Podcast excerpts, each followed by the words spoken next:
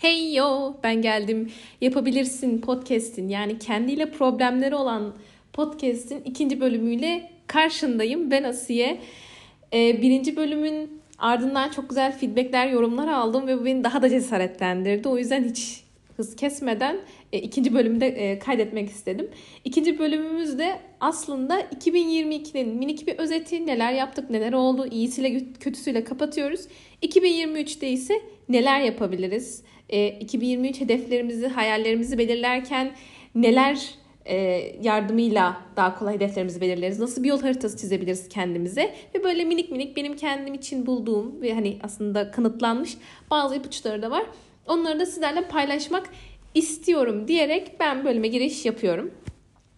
2022 hepimiz için eminim ki inişe çıkışlı bir yıl olmuştur. Çünkü işte ben mesela üniversite 1'deydim 2022'nin ilk yarısında. Ee, daha sonrasında bir yandan full time çalışıyordum. İşte sürekli e, Bodrum'a git gel yapıyordum. Çünkü çalıştığım şirket oradaydı. Daha sonrasında kendi kafamdaki projeleri e, hayata geçirmeye çalışıyordum. O yüzden oldukça yoğun bir e, yıldı benim için. Ve hala yoğun. Yani son iki haftası olmasına rağmen e, 2023'e 2023'e kadar e, hala yoğun bir yıl.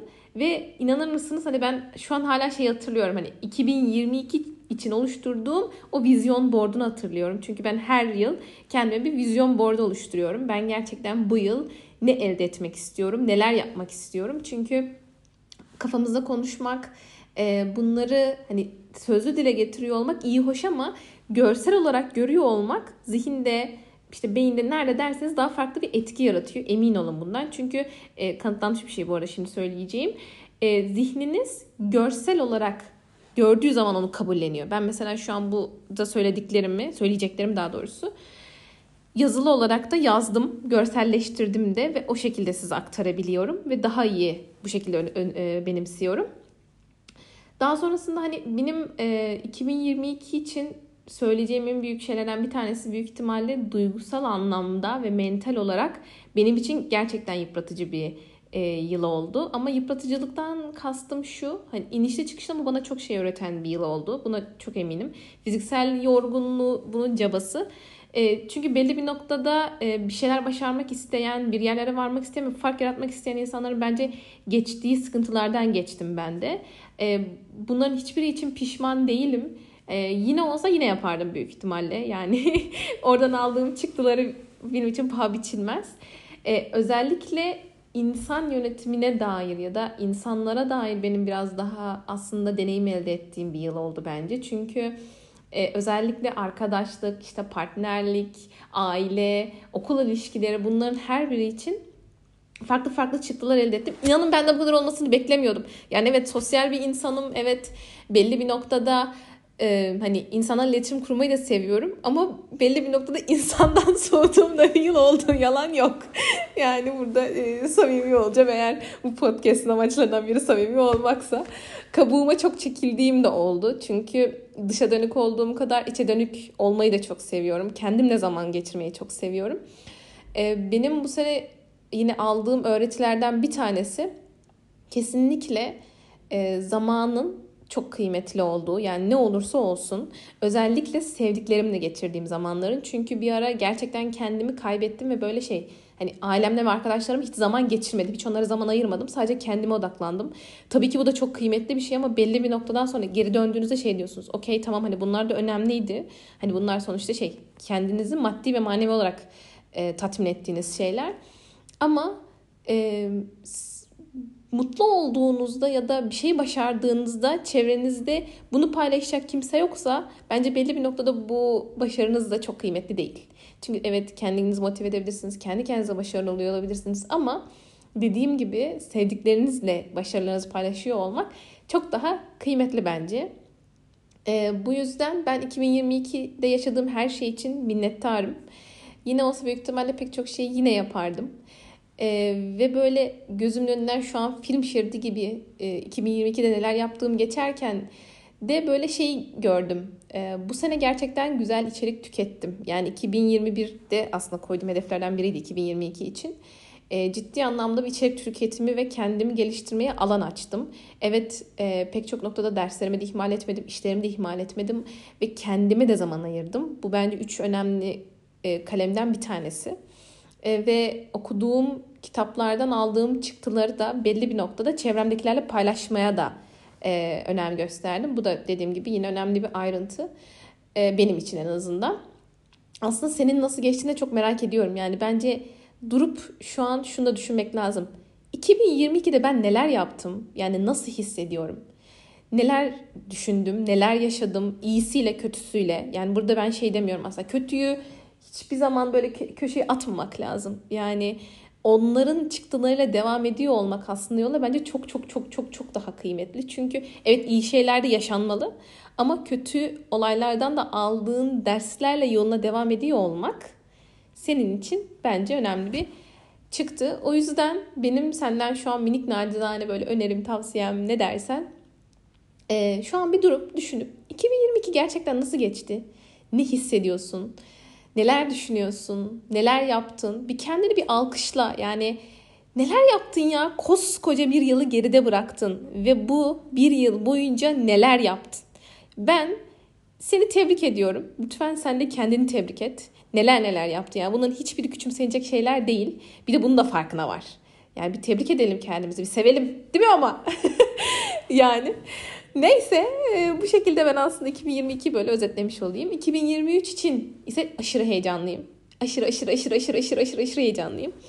Çünkü 2023 demek yeni yıl demek, yeni hedefler, yeni hayaller demek. Ki benim en sevdiğim alan. Yani nerede hedef belirlenecek, nerede yeni bir şey yapılacak orada ben.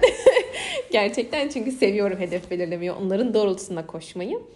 Ve bence hedef belirlemek, hayal etmek de bizi her daim yolda tutan motivasyonlarımızdan bir tanesi. Ki bence insan belli bir noktada hayallerini, hedeflerini gerçekleştirmek için yaşar. Ee, bu yüzden her yıl ne olursa olsun ben böyle 2-3 hafta öncesinden yıl bitmesine yakın e, kendime hedefler belirlerim. Bunların hepsinin smart olmasına dikkat ederim. Şimdi e, smart hedef ne diyeceksiniz? Aslında İngilizceden geliyor öyle söyleyeyim size e, smart hedeflerin en yani S'si spesifik yani spesifik olma. Burada şunu diyoruz. Ben neyi tamamlamalıyım? Bundan kim sorumlu, nasıl sorumlu? Yani bayağı spesifik olmanız gerekiyor hedefiniz hakkında. Çünkü e, belli bir noktada şunu diyebilirsiniz. Ben bir araba istiyorum. Tamam okey araba istiyorsun ama bu arabanın rengi, cinsi, türü, nasıl olacağı gibi konularda çok önemli. Daha sonrasında Smart'ın M'sine geliyorum. Miserable yani e, ölçülebilir oluyor olması. Hani elle tutulurluktan değil de daha çok kendinize atıyorum işte şunu diyebilmelisiniz. Ben şunu yaptığımda şu şu şu kadar şunu şu şekilde yaptığımda ben hedefli bu hedefimi tamamlamış olacağım. Bu da bence çok kıymetli bir e, ayrıntı. Hani örnek vermek gerekirse atıyorum bir uygulamanız var. Ben çok farklı örnekler veriyorum farkındaysanız. Bir uygulamanız var ve atıyorum işte ilk ay, iki ay içerisinde bin kullanıcı ulaşmasını hedefliyorum. Bu kesinlikle bir e, ölçülebilirlik kriteridir. Daha sonrasında achievable yani smart'ın A'sına geldim. Orada da hani başarabilme kapasiteniz nasıl olacağı. Şimdi burada aslında şuna değinmek lazım. Koyduğunuz hedefin gerçekçi olması lazım. Yani ben mesela şu an uzaya gitmek istiyorum dersem evet hani bu da bir hedef ama hani biraz altı boş bir hedef ya da şu an ne kadar gerçekleştirebilirim bilmiyorum ya da ne kadar benim alanıma giriyor bilmiyorum ya da ne kadar istiyorum onu da bilmiyorum. Hani bunlar bence kesinlikle düşünmeniz gereken şeyler. Hani dünyanın en zengin insanı olmak istiyorum. Okey tamam istiyorsun ama hani buna saygı da duyuyorum kesinlikle. Böyle bir vizyon da koyuyor olmak kendine çok önemli ama şu an şu noktada ne kadar başarılabilir bu? Bunu da sorgulamak lazım. Çünkü burada koyacağın hedef aynı zamanda e, senin öz saygına da şey yapması gerekiyor ne denir? Öz saygına da destek oluyor olması gerekiyor. Sonuçta sen kendine söz veriyor olacaksın. Kendine belli bir noktada bunu yapacağım diyorsun ve yapamadığın zaman kendine olan öz saygını yitirmenden ben korkuyorum. Yoksa başka hiçbir şeyden değil. Çünkü ben ondan korkuyorum. Yalan yok. Kendime söz veriyorum. Çünkü bak e, burada önemli olan şeylerden bir tanesi tabii ki bir de kendine söz veriyor olmak. Başkasına da değil. Hani başkasına söz verdiğin zaman aa tamam ben bunu yapmayabilirim ya diyebilirsin. Hiç önemli değil ama kendine söz verdiğin zaman ayrı kıymetli bir şey bu. Smart'ın R'sine geliyorum. R'si de relevant yani alakalı. Aslında bir önce yani bundan öncekilerde bahsettim. Seninle alakalı olan e, senin amaçlarına büyük görselin o big picture diyoruz ya biz hani oradaki o görseline hitap eden e, hedefler olması senin için kıymetli şeylerden bir tanesi kesinlikle. Ve T'sine geliyorum. Time bound. Şimdi sen hedef koydun, bunları spesifikleştirdin, aynı zamanda kendinle ilgili yaptın, başarı ve işte ölçülebilir kriterlerini ayarladın da sen bunu sonsuzluğa mı bırakıyorsun? Yani ne zaman yapacaksın? Ee, tabii ki bu arada sonsuza bırakmak da önemli. Ama evrene o kadar güvenmemekte fayda var. Yani bizim ona bir zaman skalası koymamız bizim kendimiz için oluşturacağımız o büyük planda önemli bir yer kaplıyor. Çünkü atıyorum işte 2023'ün ilk çeyreğinde şunları şunları yapmak istiyorum ki ikinci çeyreğinde e, ki şunları yapabileyim.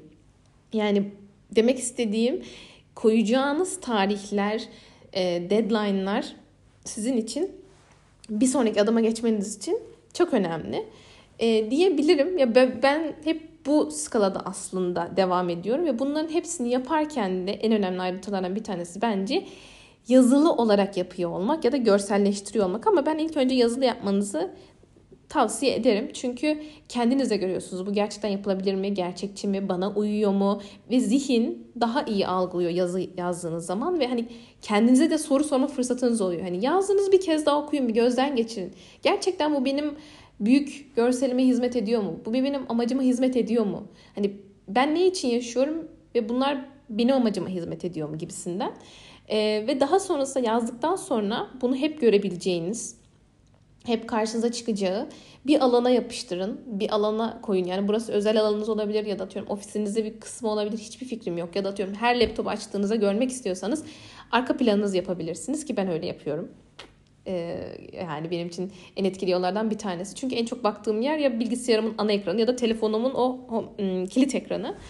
Ee, bu ikisinden birini muhakkak yapıyorum. Hatta şey arkadaşlarım dalga geçiyordu benimle.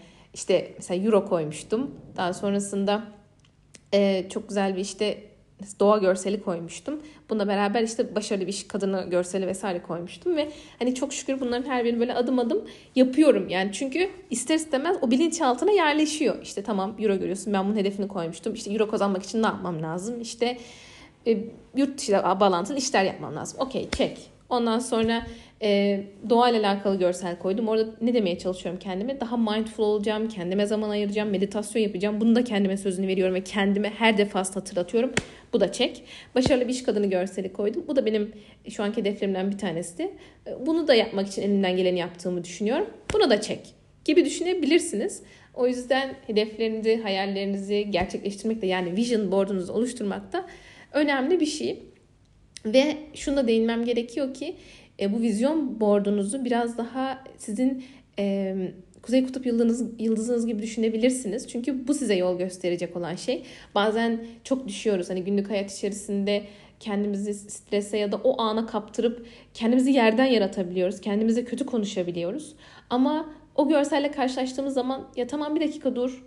Hani bu da yaşandı. Evet yaşanıyor. Belki ben bunu 2-3 ay sonra hatırlamayacağım ve benim hedeflerim bunlardı. Bunlara gitmek için ne yapabilirim diye düşünmek için de size bir es verebilir, bir nefes aralığı bırakabilir. O yüzden ben bu görselleştirmeyi de önemsiyorum. Ve ikinci ipucuma geçiyorum bu ilgiyi de. 17 saniye kuralına geçmek istiyorum. Ben bu 17 saniye kuralını duyduğumda bayağı etkilenmiştim çünkü. zihnimiz 17 saniyede bir fikri benimsiyormuş. Yani örneğin ben e, yurt dışına gitmek istiyorum ama tabii daha spesifik. Bunu 17 saniye boyunca e, başka hiçbir şey düşünmeden ki bu çok zor bir şey. Hani hiç e, şey yapmıyorum, küçümsemiyorum, hiç şey yapmıyorum. Bu pratikle aslında bir kas gibi düşünün. Pratikle güçlenecek bir şey. 17 saniye boyunca olmasını istediğiniz hedefinizi, hayalinizi kafanızda görselleştirerek ve full ona odaklanarak hayatınıza çekebilirsiniz. Bu biraz hani manifest derler, enerji yaymak ne dersiniz ya da hani bu, bu arada hani bilimsel olarak kanıtlanmış bir kural. 17 saniye boyunca bunu düşünmeniz beyninizin onu benimsemesi, algılaması ve bilinçaltınıza yerleşmesi için önemli olan zaman dilimi. Bunu 68 saniyeye kadar uzatabilirsiniz. Ama işte Nikola Tesla'nın vesaire bu konuya dair pek çok çalışması da var. İlk 17 saniye en önemli olan. E, bunu yapmak için hani bu 17 saniye kuralını gerçekleştirmek için yapabileceğiniz en önemli şeylerden bir tanesi hedeflerinizi belirledikten, vizyon board'unuzu oluşturduktan sonra kendinizi sırayla o hedefleri aslında benim hatırlatmak. Örneğin işte belirlediniz kendinizi rahat bir pozisyona alıp e, arkada rahatlatıcı bir müzik açıp gerçekten o an orada olduğunuzu hissettiğiniz zaman bunu deneyin bence. Ben denedim. E, oldu gibi. Sanki gibi yani en azından bana öyle geliyor. E, kolay kolay medite olabilen bir insan değilim. Bunun için de çalışıyorum. Çünkü gerçekten zor bir şey. Özellikle benim gibi monkey mind'lar yani bir fikirden bir fikire geçen, sürekli kafasında fikirler dolaşan ve overthinking, thinking konuşamadım. Overthinking.